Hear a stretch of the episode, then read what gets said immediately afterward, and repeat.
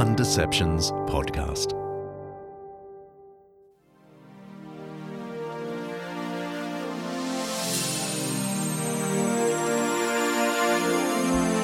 Data collection is not merely about storing information from us, but shaping opinions for us collectively. I think that's the point of algorithms, isn't it?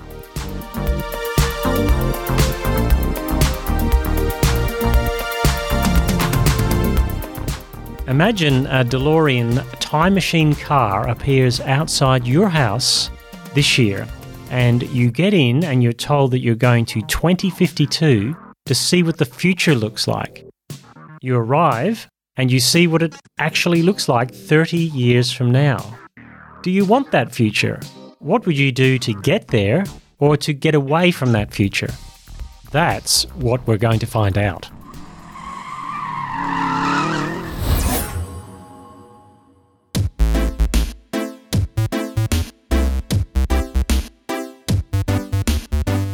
How about this? So I get a text message the other day from my telco provider, Optus, and it says this Cyber attack update, confirming only the license number on your driver's license was exposed, not the card number.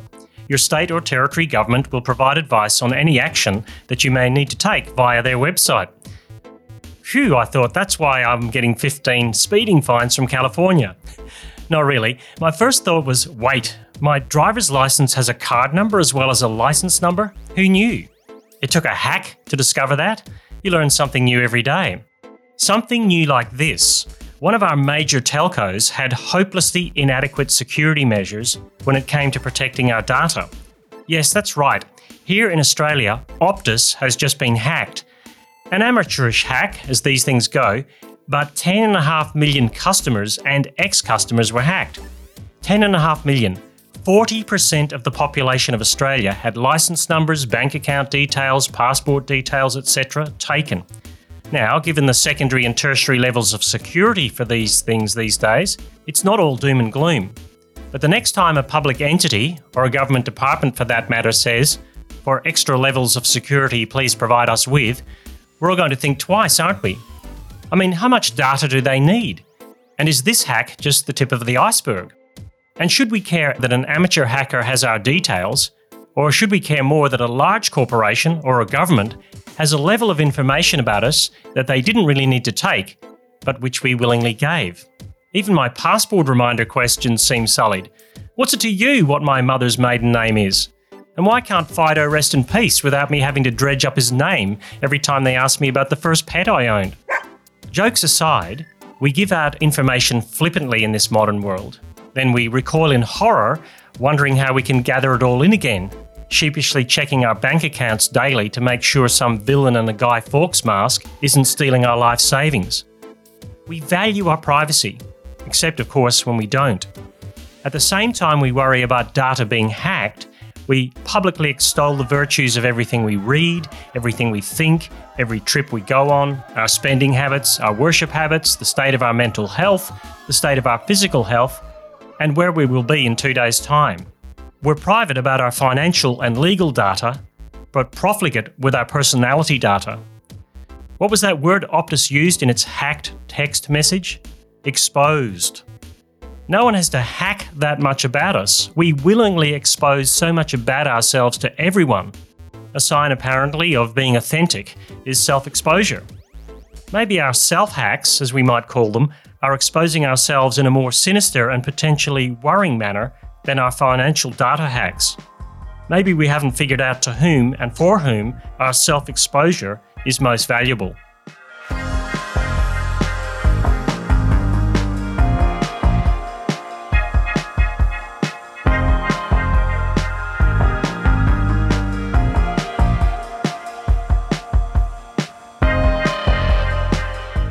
So, where's it all going? Well, if you believe the reports, not in a very good direction. And we're not talking about the conspiracy theory websites either. Bloomberg, the financial news journal, in an article headlined China's Surveillance State Will Be the West's Future Too, says it quite baldly. The arc of the digital revolution bends towards tyranny. That's the headline. Forget the golden glow of tech company ads and the promise to keep us connected. Bloomberg staff writer Adrian Wooldridge says our future is the Chinese present. China's zealous harvesting of data, the fact that China possesses 50% of the surveillance cameras on the planet, the fact that China's cable TV network now provides households with a remote control that includes a button that allows you to report a crime without leaving your chair, or the fact that China has pushed a financial credit system to its logical conclusion, a social credit system determining which citizens should be rewarded for good behaviour and which should be locked out, or indeed locked up, all on the basis of huge amounts of data. All scary stories, and all safely locked away in a police state but as we say, according to Wooldridge, coming to a democracy near you. In fact, it's already here. Writing in the Australian newspaper in the wake of the Optus data breach, Peter Van Onselen made the point that the major Australian political parties have far reaching databases already. Big deal, you might say. But when appointments are made to government boards, the databases are searched to see if the information about individuals suggests which party they might have voted for at the last election government boards risk becoming stacked with groupthink. It's just a more sophisticated version of Amazon suggesting books you ought to read because you read one particular tome. Now, in case it all sounds scary, let's be clear. In our risk averse world, it's actually all about safety, isn't it?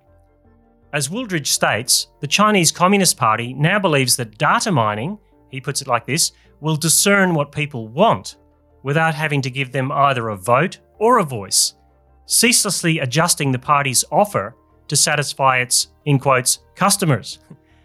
Unless we think once again that's just China, then what do we do with New Zealand Prime Minister Jacinda Ardern's statement to the UN recently about how to limit misinformation on the internet?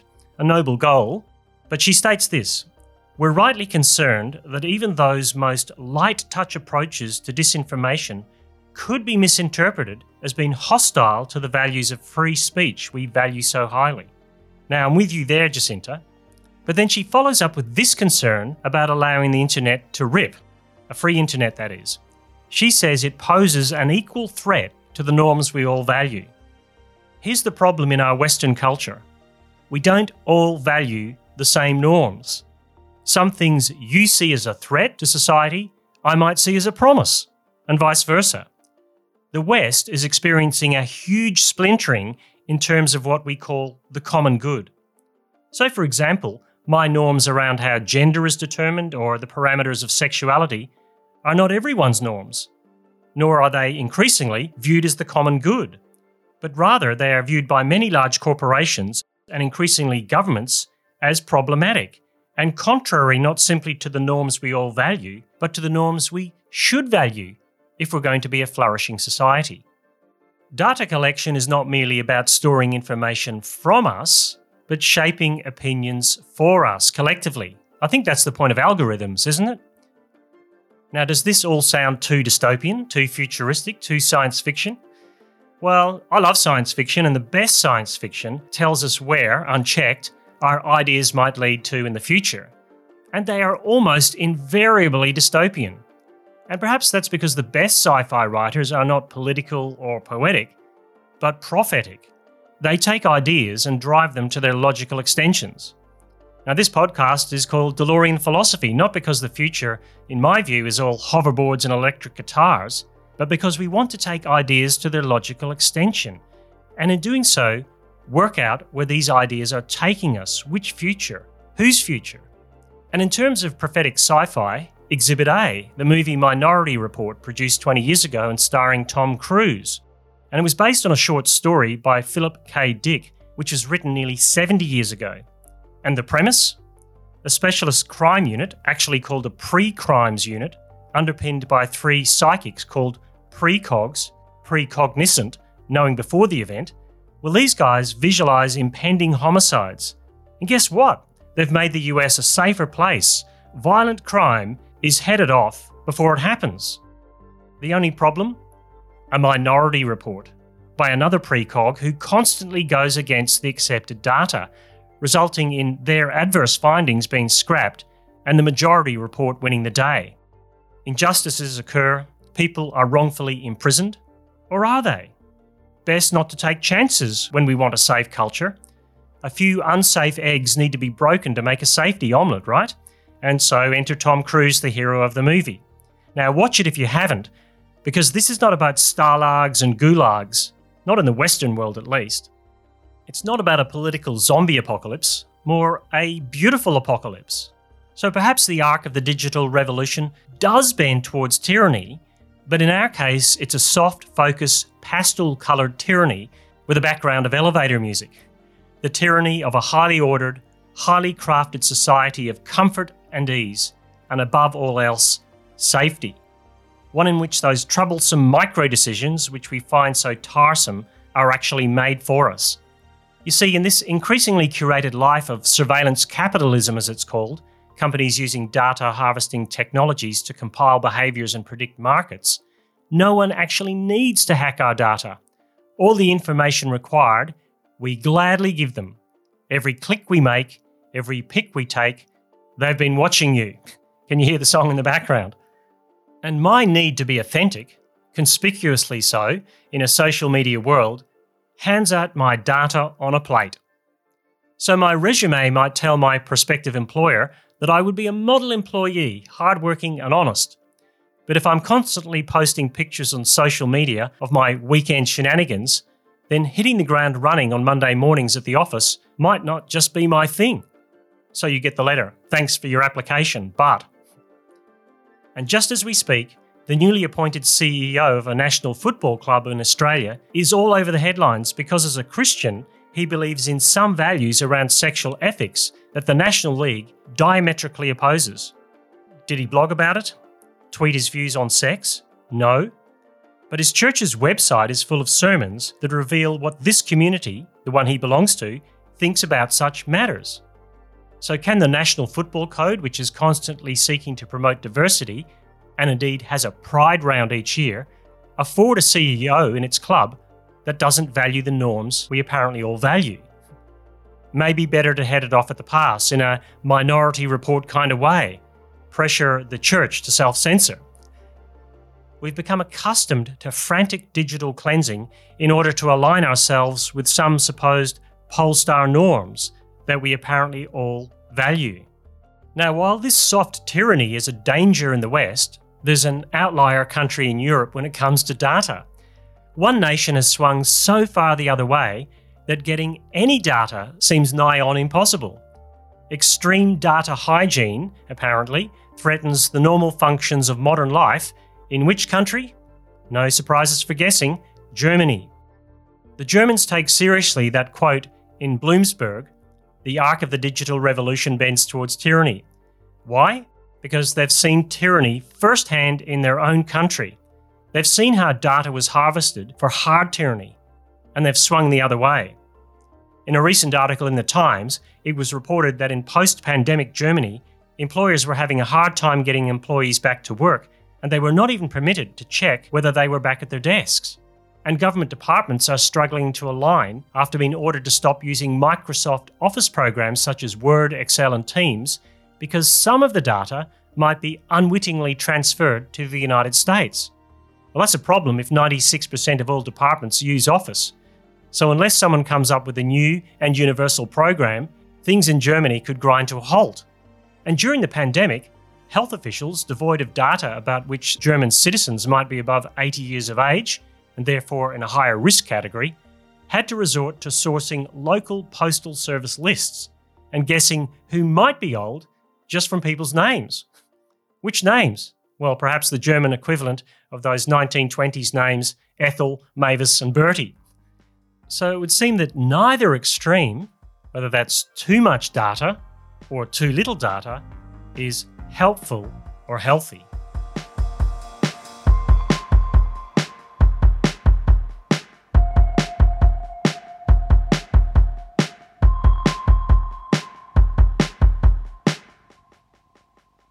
So, what can we do about this? First up, don't panic. Well, not too much. If the Optus breach or a similar one has compromised your data, then you probably need to go and sort out some new documents and watch as the government tightens up regulations over the coming years. This is no call to go off grid in some sort of post technological existence, because we live here, we live now. And perhaps sacrificing our current communities and friendships and spheres of influence for the sake of zealous data hygiene in the off grid wilderness out there is a trade off we shouldn't really consider. But secondly, don't go down the ironically digital conspiracy theory rabbit hole. Algorithms cut both ways, so don't be unthinking, but don't be overthinking either. Be discerning. Perhaps be most discerning about your soft data, how much we share of ourselves online. When corporations and governments have a keen interest in shaping the so called norms we value, it may help to reject the let it all hang out authenticity program and just play your cards a little closer to your chest. Now, this is not a call for total self censoring, but for wisdom. Be aware that the serpentine arms of data harvesting will actually reach further into our lives going into the future as technology increases. And what about some digital detoxing? As Australian author Daniel Sih calls for in his book, Spacemaker How to Unplug, Unwind, and Think Clearly in a Digital Age, digital self care ain't all that bad.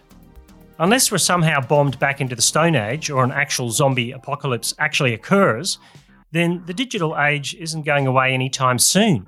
So we need to think about how we work wisely with data and digital issues. How can we help each other think clearly about it?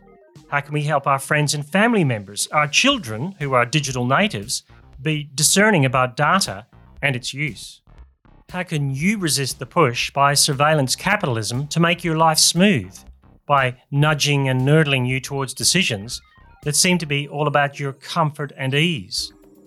Interestingly, it's as I've been part of a local church community and the discipleship program it offers that I'm finding an alternative to those other discipleship programs. You know, the ones that big tech lures me with, ones that reward me with digital dopamine hits when I hit search.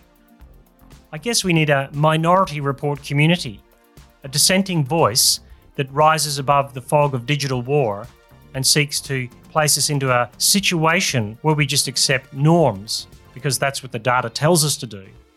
We need a minority community that refutes and refuses those so called things that everyone apparently values, that seem so committed to providing us with comfort and ease and simply personal autonomy. So perhaps the arc of the digital revolution does bend towards tyranny, but for us in the West, it will probably be a soft tyranny. The question we need to ask ourselves is this What are we putting in place to stare down such a tyrant?